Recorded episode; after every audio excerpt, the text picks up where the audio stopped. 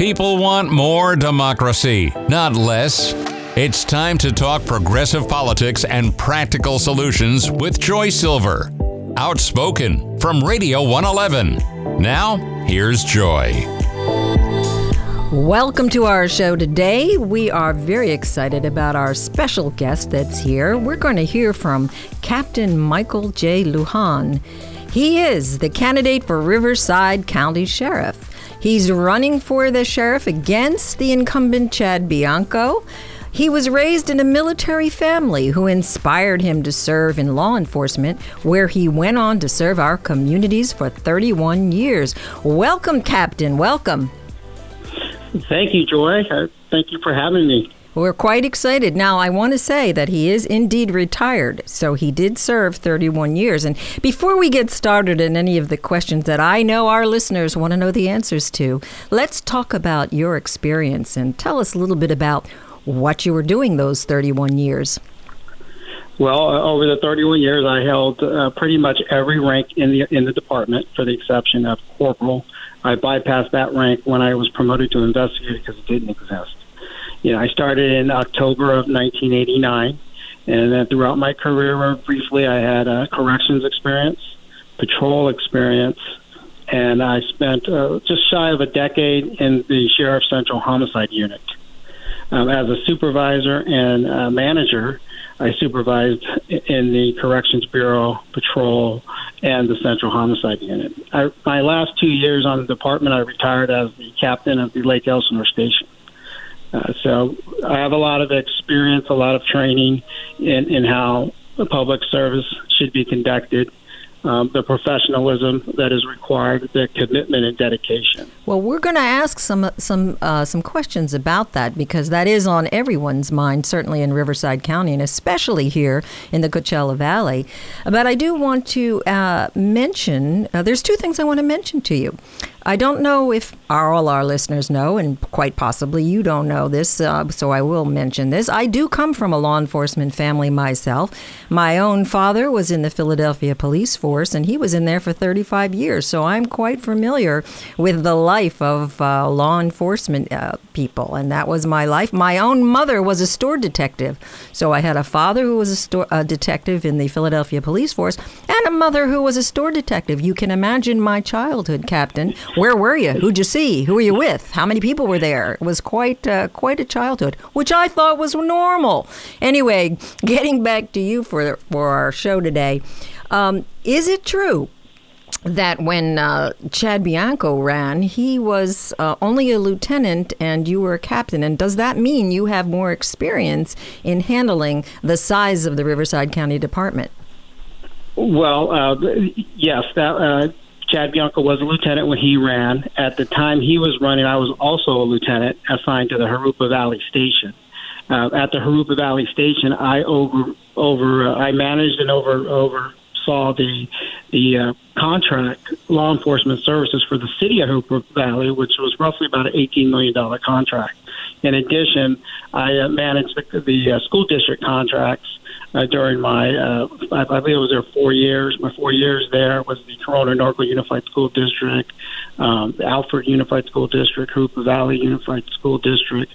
Um, so I managed some school districts in the detective bureau. So we were at the time he was campaigning. We were both lieutenants mm-hmm. um, at the time. I got promoted to captain uh, uh, in uh, January of 2019, and actually Sheriff Bianco promoted me to captain and assigned me to the uh, Lake Elsinore station. Well, now that's a very interesting thing, and um, I want to go back to that. But before we go into that fateful year, uh, let's talk a little bit about what does the sheriff do? What is the job actually?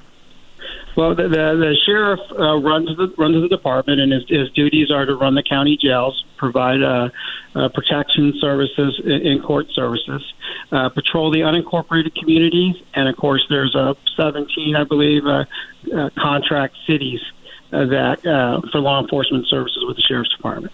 So not only does he manage law enforcement services for these entities, he also has a uh, fiscal responsibility to manage uh, taxpayers' dollars. Mm-hmm. Um, and he, he also manages a large department. So the sheriff wears about four different hats, but his primary, the primary mission of the sheriff's department is public safety. Um, equal public safety, in my opinion, and, you know, uh, free from political influences and personal uh, biases. Uh huh. How many? Uh, how big is the department? Just to give the uh, listeners an idea of the size of this particular uh, agency. The agency usually hovers around 4,100 people, and that includes both sworn and non-sworn personnel. And how does it grow to those? Uh, why does it grow? I mean, you're saying uh, non. Tell me why it hits the number 4,100. That seems uh, like a lot of people. Would, does that mean you would be managing 4,100 people? Well, you would be responsible for the uh, the entire department. Uh, the way the uh, chain of command is structured is, you know, you have the, your uh, undersheriff, assistant sheriffs, chiefs, and captains, and lieutenants and sergeants all work together in managing the department. There's five correctional facilities. There's ten patrol stations. Mm. Uh, I believe in addition to you, we have a special uh, special enforcement bureau and a special investigations bureau. All these uh, stations and bureaus are all run are managed and supervised by a captain who reports. Uh, each captain will report up the chain of command on uh, the uh, the status of their command and, and their mission on public safety. Now that's an important thing because I just want to get back to that moment there. The Chad Bianco was a lieutenant when he ran for sheriff, but you are a were a captain so, does that mean that you have more experience in managing such a large uh, group? So, At, if you in, compar- in comparison to when he ran and today, I would say yes. I have I have greater experience in understanding how, how to manage a department. When you look at, say, Jurupa Valley, city of Jurupa Valley, as the lieutenant, I acted as their chief of police, and I managed the, the personnel assigned to the contract. I manage the budget, uh, the special uh, special units. So each captain in a contract city really manages a small police department within mm. the sheriff's department. I see. Uh, and uh, I want to get back to that moment uh, when, because let's just put it on the table now. Of course, anyone who is finding out or reading about you or hears from Chad Bianco, mm-hmm. they he always goes back to that uh, that situation between um, the drunk driving situation. Could you talk a little bit about what happened in that moment? Yeah, well, well first of all, all it, it, wasn't a drunk driving incident. You know, let's be clear on that. Um, uh, the real, real briefly, we had some employees who got off. They went to a local uh, uh, pizza uh, restaurant in Lake Elsinore. Uh, I believe there were six of them. They had pizza, they, they ate, and reportedly had shared two pitchers of beer. So six people, two pitchers of beer. It was early in the evening. A few hours had passed. It was like 9:30, 10 o'clock at night at that time. Um, one of the employees was driving home down Main Street. He was texting his wife, veered off uh, to the to the right, hit the curb, jumped the curb, lost control of the vehicle, and ultimately crashed into a city street lamp. It was a, a non-injury property-only collision. No other motorists were, were, were involved. So the on-duty watch commander responded. The corporal responded, and two ad- additional deputies responded to the scene. Once it was determined that the off-duty employee was not intoxicated, the direction was eh, follow procedure, and the procedure is this: you document the collision because there's property damage, and you, and it's city property. So there there was no no drunk driving indicated at the time of those on duty employees evaluating uh, the, the, driver. So, so, what is what was and from his perspective now, what is it that he was concerned about? What was he saying that your responsibility in the situation was supposed to be? Well, um, I was notified that I failed to notify the executive staff of the collision.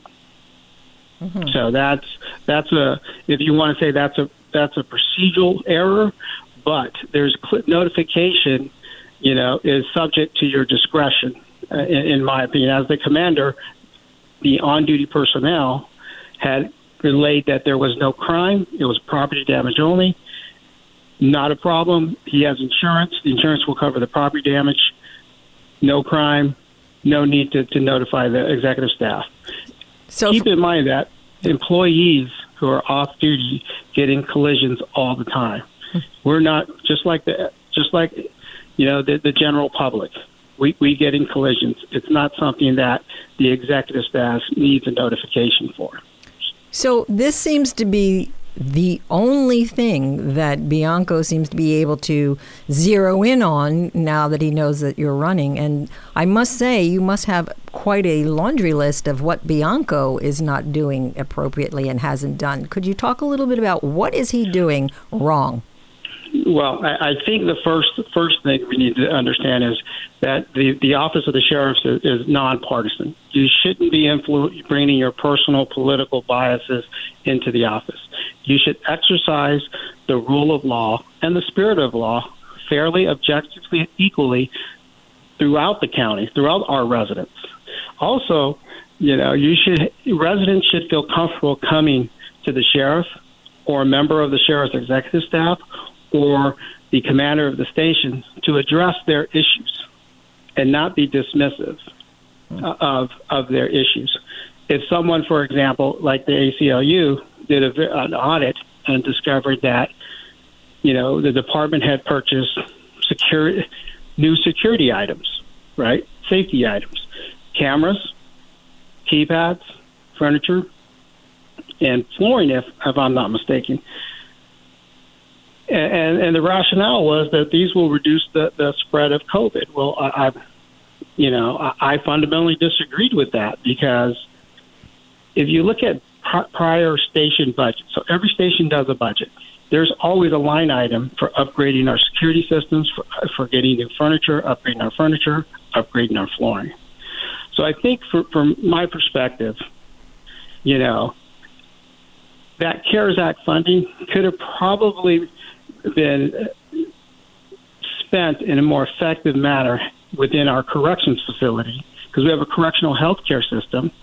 You, we could have bought portable HEPA air filters to, to filter the air. We could upgrade our HVAC systems. And even if you had enough money just to do one facility, that facility could have been your primary uh, facility for medical care to those who are housed in, in our facilities. So I think, you know, spending taxpayers' dollars right. wisely with maximum efficiency is paramount. What do you think about, and, and certainly the ACLU um, pointed this out in more than, uh, well, actually they did two letters to uh, the attorney, the Attorney General Rob Bonta, but they talked about the Riverside County Sheriff's Department's use of excessive force. Did are mm-hmm. you seeing that, and do you see that under the current sheriff? I think that we, I think each case application of force needs to be evaluated based on the circumstances and based on its totality of the circumstances. I do disagree with some of the some of uh, some application of force, and and we're held accountable. The department is held accountable through litigation.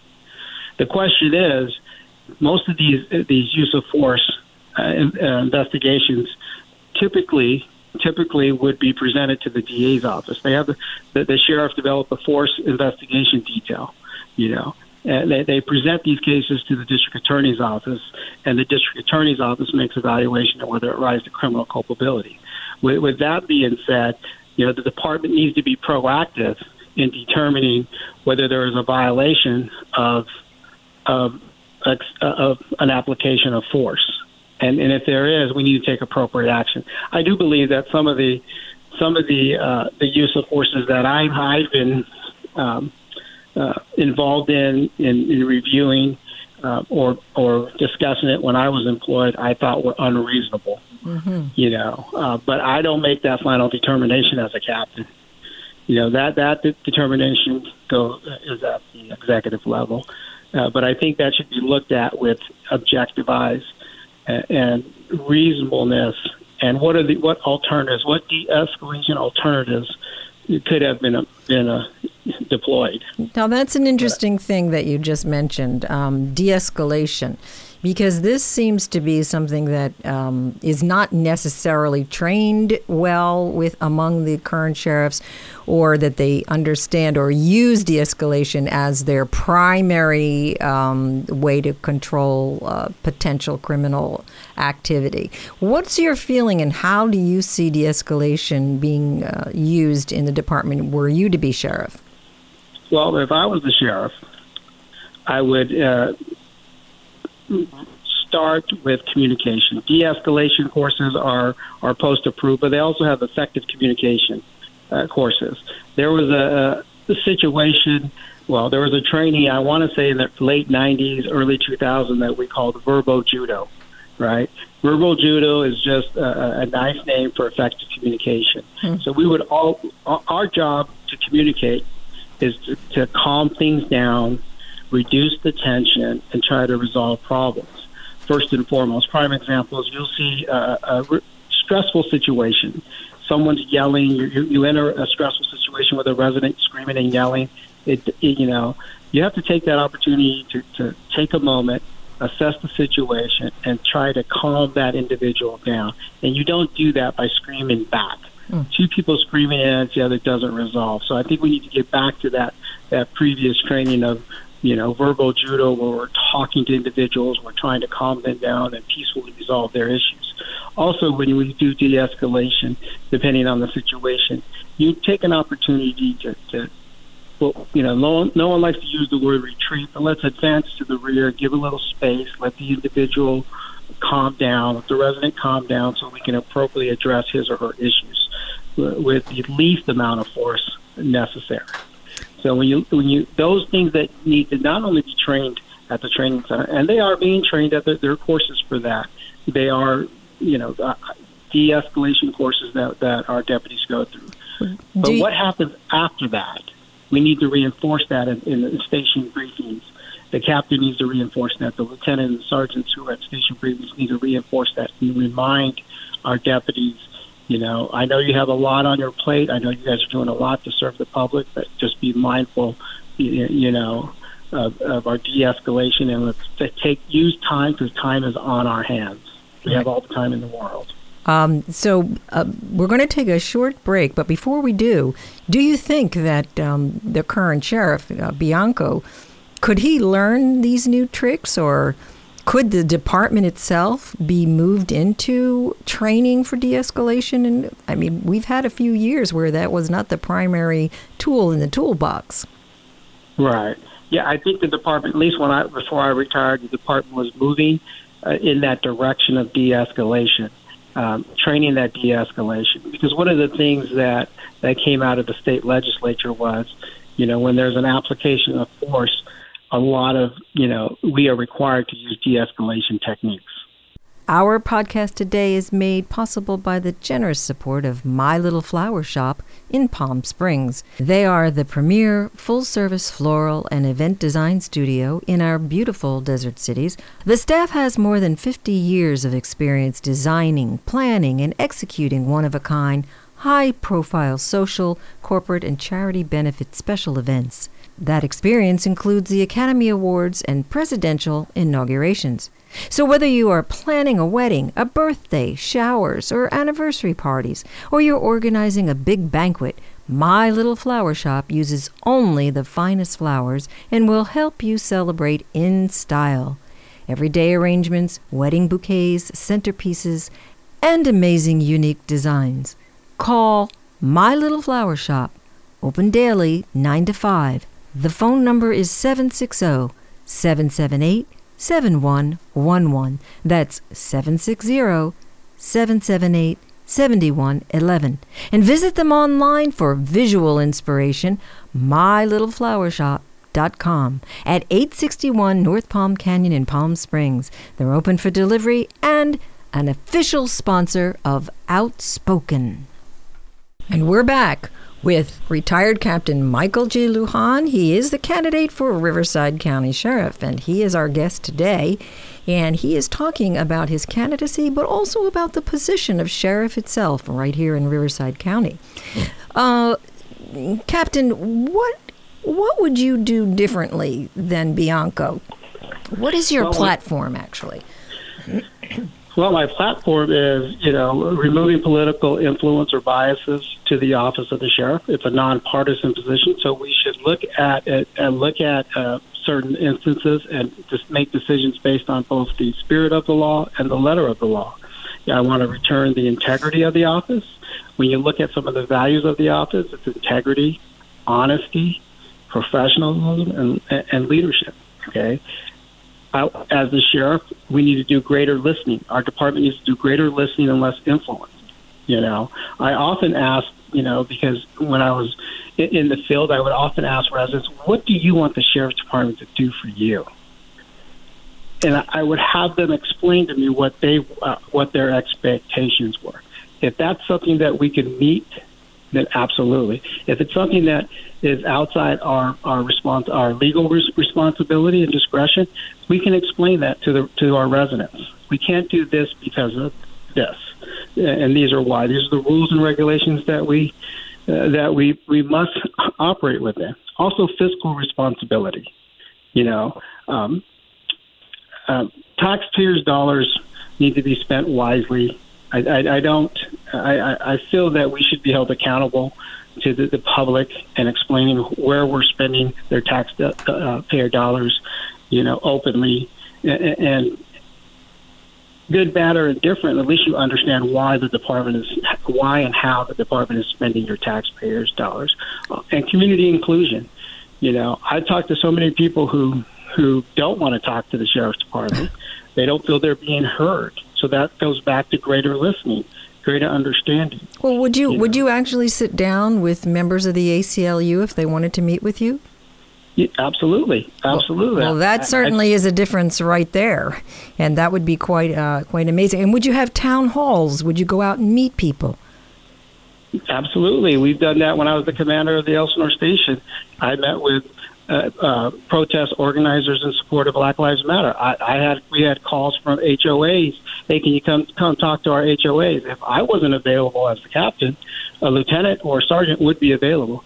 I think our representation in these community groups, these organizations, is paramount to, to building the bridges of trust, you know, and confidence in your sheriff's department, our sheriff's department.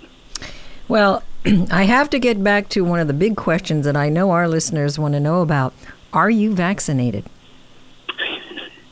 Well, I respect everybody's right to choose their medical course and actions, but yes, I am vaccinated. And would you have handled the COVID issue differently than Bianco handled it within the department? Well, I would one uh, not inf- not try to influence people on my personal beliefs. But I think that the co- the pandemic was a test for law enforcement. Uh, you know, in the spirit of public safety, because when we look at mandates, there's no written mandate with consequences, right? In law enforcement, we look at a statute that's in the penal code, the vehicle code, the health and safety code, and we look at what, what a violation is, and there, there's usually a consequence for that. In, in a, a mandate, it, it, there's no consequences, right? So r- really, how do you how do you enforce that, right? In the le- in, in the letter of the law, but in the spirit of public safety, I think the department, whose mission and goal is to maintain a high level of public safety, we should have encouraged, or if I was the sheriff, I would encourage people to wear masks. I would, you know, I wore masks every every time I left the house, you know, for the exception of being in the car, right? I I wore the mask, you know um, it's it's a level of safety that that impacts our, our communities. So that's a very that's very important what you said because I think ultimately, when people think of what the sheriff's job should be, it would be about public safety. And given that that was what the mandate was about, I mean, we do know that sheriffs and, and members of the department are mandated to wear vests, for example. Uh, this is a, for the, the, the safety of the enforcement agency, correct? Correct. So there's a mandate. Would you allow somebody not to wear a vest and go out on a service call? Probably not. And I think what you're talking about is very similar to that. Would that be accurate? Yes, that's a good. That's a, a great comparison. You know, um, in in from a management position, you know, we encouraged everyone to wear a mask because that that that is your safety. That's employer employee relationship. Then you have the employ the, the public safety component, public safety department organization, and the public. So in the spirit of public safety, you know, we should always encourage people to to during the pandemic to wear a mask. You know, I, I thought that that was a, a, a significant test you know, for the law enforcement profession. I think that was, I think you're absolutely right about that. That was one of the issues that polarized most of the country. And it seems silly that a public health issue becomes a polarizing issue. And, well, we mm-hmm. know where all that goes, which brings me to another question that I know our listeners are also interested in. How do you feel about law enforcement and m- many sheriffs' ties, and particularly this one, to insurrectionists? Well, I, I disagree. I disagree with it. You're talking, you know, insurrectionists. You know, those are those are individuals who made a conscious decision to commit a crime. Mm. And I, I'm when you say insurrectionist, Joy, I I believe you're referring to January 6th. You know, where where people rushed the Capitol. Mm-hmm. It was a crime. You know, it was a crime caught on video there was a criminal act by a group of people who, from all accounts, you know, started out as a peaceful protest or rally. But as soon as you started breaking into the Capitol, you're committing a crime, and there should be a, a thorough, complete investigation, fair and objective investigation, and you should be held accountable as prescribed by law. So I disagree uh, with the fact that someone would try to rationalize or make an excuse for adults committing crimes mm. at the Capitol. They, they need to be held accountable. You either commit a crime or you didn't commit a crime. If you committed a crime, we have remedies for that. That's an investigation, prosecution, and a fair trial. So, if some of your officers that worked for the sheriff's department and you were sheriff were there that January 6th and returned back to work, how would you have handled that? Well, first of all, I would initiate an administrative investigation to determine their conduct.